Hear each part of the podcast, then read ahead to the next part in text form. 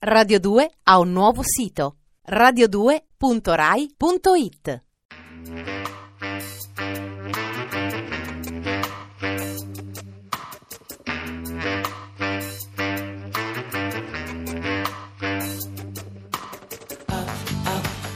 Alle 8 della sera. Il racconto delle cose e dei fatti.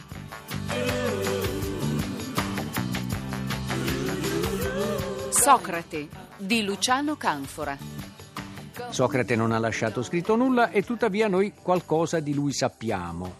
Sappiamo grazie agli uomini che intorno a lui, attratti dalla sua persona, si sono raccolti e che hanno lasciato per iscritto il racconto delle sue azioni e dei suoi pensieri, diciamo pure del suo insegnamento. Questi uomini sono molto diversi tra loro. C'è innanzitutto il grande Platone, maggiore pensatore che la grecità abbia prodotto, potente pensatore dal quale discende gran parte del pensiero occidentale successivo. Di lui abbiamo una grandissima quantità di dialoghi nei quali Socrate è protagonista, è sempre persona parlante, tranne nelle leggi, dialogo della vecchiaia di Platone.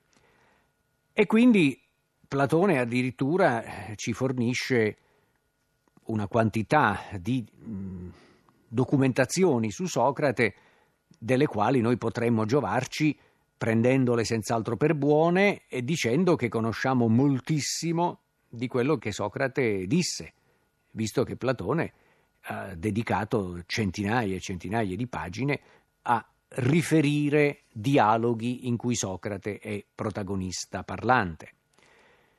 L'altro autore, non meno rilevante, anche se poligrafo e pensatore sicuramente meno originale di Platone, coetaneo, è Senofonte, buon amico di Socrate anche lui, del quale abbiamo praticamente tutto ciò che scrisse, abbiamo un corpo di opere cospicuo, di carattere storico, di carattere filosofico, di carattere tecnico, ma quelle filosofiche hanno Socrate come protagonista parlante. Anche lì, nei famosi memorabili, detti memorabili di Socrate, è Socrate che parla non solo parla ma agisce, nel senso che si tratta spesso poi di racconti in cui si svolgono episodi, scene, scene anche vivaci, in cui Socrate è al centro. Dunque, potremmo dire abbiamo una sterminata letteratura d'epoca, coeva, di lui, di Socrate, che ci parla di lui e che gli dà la parola.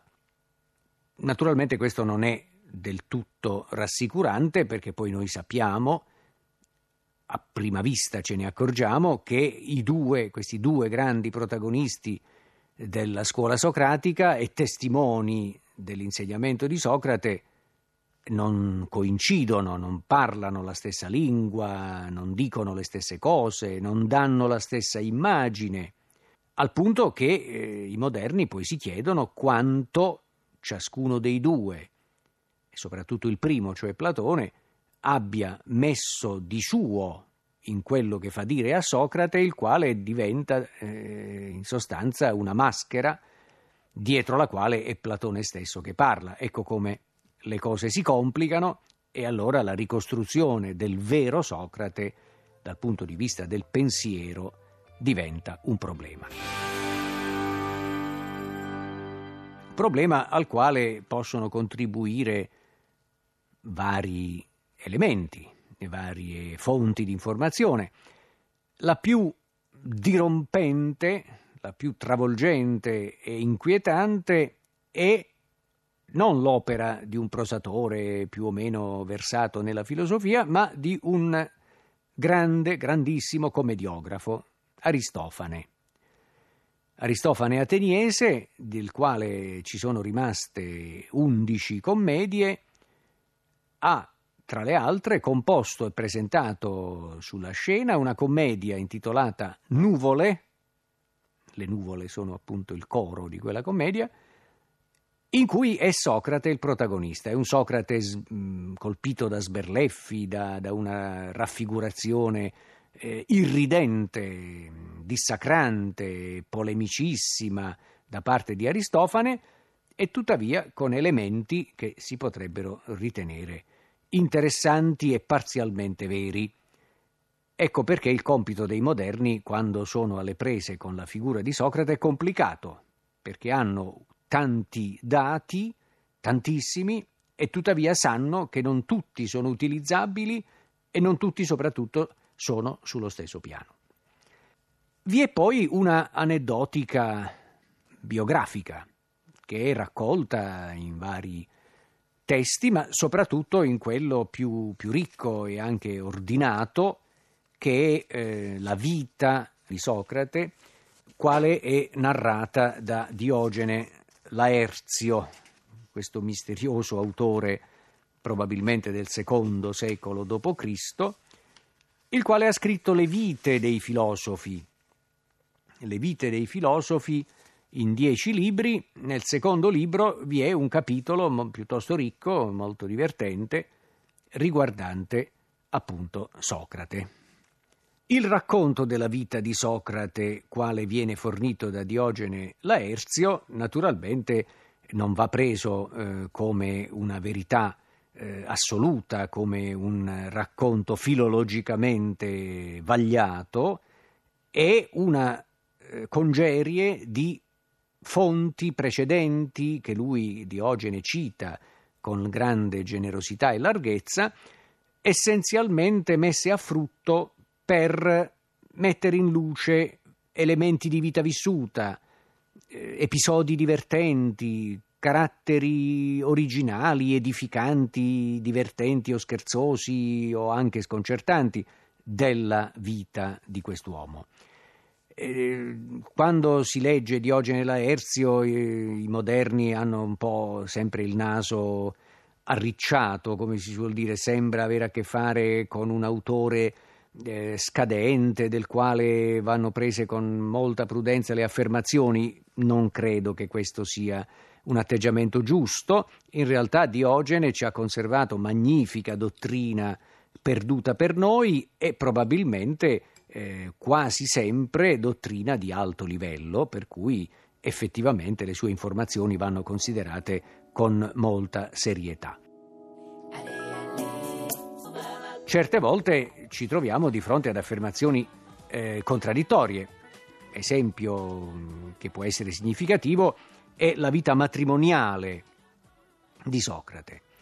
Eh, dice Diogene che Aristotele, in una sua opera evidentemente di carattere erudito, eh, sosteneva che Socrate aveva sposato due donne. La prima delle due la famosa Santippe, sul cui carattere piuttosto fastidioso c'è una letteratura molto lunga, dalla quale aveva avuto un figlio, e poi un'altra donna eh, di nome Mirto, da lui presa addirittura senza dote, faceva notare Diogene Laerzio. Da questa donna ebbe due figli, uno dei quali si chiamava come suo padre Sofronisco. Però poi soggiunge eh, Diogene, altri sostengono il contrario, cioè che sposò prima Mirto e poi Santippe. Altri ancora, per esempio un erudito che si chiamava Hieronimo di Rodi, diceva che le aveva sposate contemporaneamente. E naturalmente questa notizia poteva sembrare sconcertante eh, agli ateniesi o anche all'erudizione successiva che lui avesse contemporaneamente due mogli, eh, peraltro Hieronimo di Rodi scrive parecchio tempo dopo questi fatti, la spiegazione che veniva fornita, dice sempre Diogene, è la seguente. Gli ateniesi in quel momento, in quel torno di tempo, eh, volevano incrementare la popolazione della città per sopperire alla scarsezza di uomini. E questo è un problema in realtà nella città antica sempre presente, il fatto che le persone sono poche eh, i cittadini cosiddetti puro sangue, figli di padre e madre che sono già cittadini, non sono tanti, sono pochi. poi le guerre continue ovviamente decimano la popolazione, non si rimpiazzano facilmente i morti in questi continui conflitti e allora la città è afflitta da scarsezza di uomini. Per incrementare la popolazione decretarono che si sposasse una donna che fosse cittadina ateniese, che ogni cittadino avesse questo diritto di sposare una donna che era cittadina ateniese e però procreasse figli anche da un'altra donna, in maniera che l'incremento di popolazione comunque fosse eh, assicurato. E quindi Socrate si sarebbe comportato secondo questa norma. Non sappiamo come valutare questo insieme di racconti che Diogene riferisce, ma ci fa eh, giuoco ricordare questa paginetta del bravo biografo per rendere chiaro come lui lavora. Tizio dice questo, Caio dice quell'altro, la spiegazione in un caso è questa, in un caso quest'altra. Quindi è una biografia erudita in cui il eh, valore del racconto è in proporzione al valore delle fonti utilizzate. Il tema matrimoniale non ci deve eh, sembrare di second'ordine o, o, frivolo, anche se c'è una vena un po' scherzosa qui quando Diogene parla di questo, e ancor più eh, vi è quando racconta eh, del, con, difficile, della difficile convivenza con Santippe. Eh, celebre l'episodio eh, Santippe, la moglie più bisbetica che gli viene attribuita, eh, lo ingiuriava una volta in pubblico, lo rimproverava come pessimo marito, come eh, poco zelante nella vita familiare e dopo aver lungamente inveito contro di lui, dopo averlo ingiuriato pesantemente, gli gettò addosso un secchio d'acqua. E Socrate commentò, rivolgendosi ad alcuni amici presenti, tanto tuonò che piove. Il tuono è il, la bisbetica che parla e molesta con le sue invettive e la pioggia è l'acqua che gli viene gettata addosso. E, naturalmente questo comportamento non avrà rallegrato eh, Santippe, probabilmente in questo c'è un elemento che va messo in luce e che nell'aneddotica magari si perde, e cioè in sostanza l'irrilevanza del rapporto familiare rispetto al rapporto di scuola.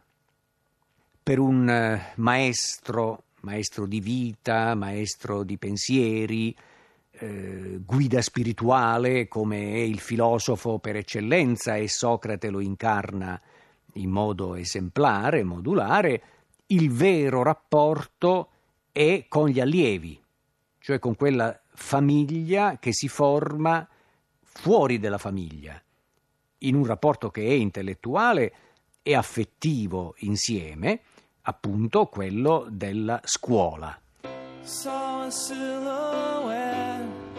E rapporto sottile, rapporto maestro-allievo in cui c'è una componente profonda anche di, di vero amore, non soltanto di insegnamento, e rispetto a quel rapporto la famiglia è un peso, è un elemento esterno, quasi uno strumento per eh, fornire cittadini alla città, non perché rispecchi l'universo intellettuale degli affetti del filosofo. Quindi dietro questa tradizione biografica antica in cui Santippe fa sempre questa parte antipatica eh, molesta, eh, quasi emblematica di un matrimonio divenuto intollerabile, dietro questa tradizione c'è poi il pensiero, eh, la convinzione che è saldissima nella tradizione filosofica che il rapporto vero non passa attraverso i legami familiari o di sangue, ma passa essenzialmente attraverso l'insegnamento, attraverso quel cortocircuito tra il maestro e l'allievo che è irripetibile che è complesso e che contiene non soltanto cognizioni, modelli, insegnamenti, ma anche affetti profondi. E Socrate fu oggetto di amori eh, profondissimi da parte di allievi noti e meno noti, il più noto probabilmente di tutti è il grande Alcibiade e di lui, di Alcibiade, parla l'aneddoto socratico perché lo rappresenta come lì presente al tuono e poi alla pioggia di Santippe ed è a lui, ad Alcibiade, che Socrate destina quell'ironico commento.